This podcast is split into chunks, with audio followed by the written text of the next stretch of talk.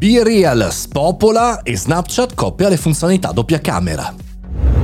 Buongiorno e bentornati al Caffettino Podcast, sono Mario Moroni e anche oggi qui davanti alla macchietta del caffè virtuale ci aggiorniamo sul mondo tech, social, marketing e non soltanto. Oggi parliamo di BeReal, un social che sta esplodendo, sta spopolando e Snapchat che insegue copia la funzionalità doppia camera. Perché è importante e perché spesso noi non conosciamo questi aggiornamenti. BeReal, applicazione social media francese rilasciata nel 2020, è diventata popolare soprattutto nell'ultimo anno.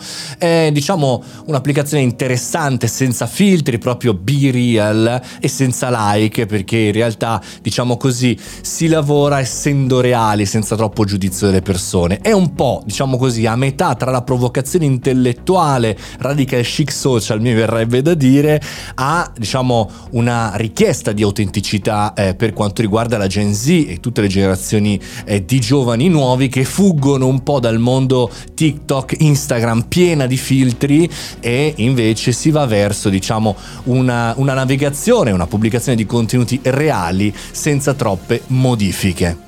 E mi fa specie come Snapchat stia rincorrendo questa applicazione eh, reale, reale, perché la stessa Snapchat era quella che aveva inventato le stories, no? Era stata clonata e copiata da un certo punto di vista da Instagram per queste nuove funzionalità. E il fatto che eh, ci sia una nuova, nuovo social, nuova applicazione eh, che eh, insegue Snapchat, secondo me è un po' il cambio di un'epoca, no? Cioè, nel senso, inseriscono funzionalità che è la doppia camera, cioè inquadro inquadro, faccio vedere quello che inquadro e faccio vedere la mia faccia mentre inquadro questa cosa, funzionalità anche abbastanza banale, anche abbastanza divertente seppur semplice che Snapchat in qualche maniera poteva già aver inserito a sua volta, però anche qui dipende sempre che età hai, come ti muovi, eh, chi sei. E quindi Snapchat in questo momento forse sta cominciando a guardarsi attorno, sta cominciando a pensare che non è più quell'applicazione giovane eh, che veniva in qualche maniera copiata da Mark Zuckerberg. Noi vecchietti del digitale facciamo fatica a inseguire tutti questi trend, un po' perché li mischiamo spesso insieme, no?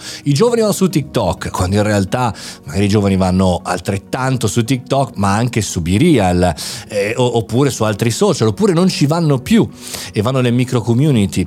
E quanto perché noi vecchietti del digitale siamo abituati a delle semplificazioni estreme, ad avere pochi player, no? Eh, Facebook o Twitter, Google o Yahoo, per quanto quanto riguarda i miei tempi. Invece oggi ci sono tantissime situazioni differenti e tantissime micro nicchie.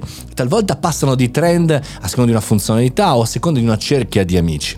Qui da questo punto di vista per noi imprenditori e professionisti c'è l'obbligo di studiare, di, di, capire e di andare al di là di questo podcast o del singolo articolo, di provare, di testare, di metterci dall'altra parte. Vuol dire anche metterci tanto tempo chiaramente, quindi ci sta anche non averlo e anche non capire tutta questa complessità.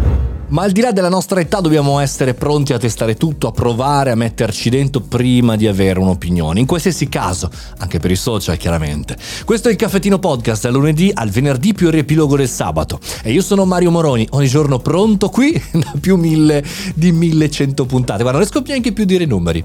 Ma, ma che sia una buona giornata. Ci sentiamo domani. Ciao!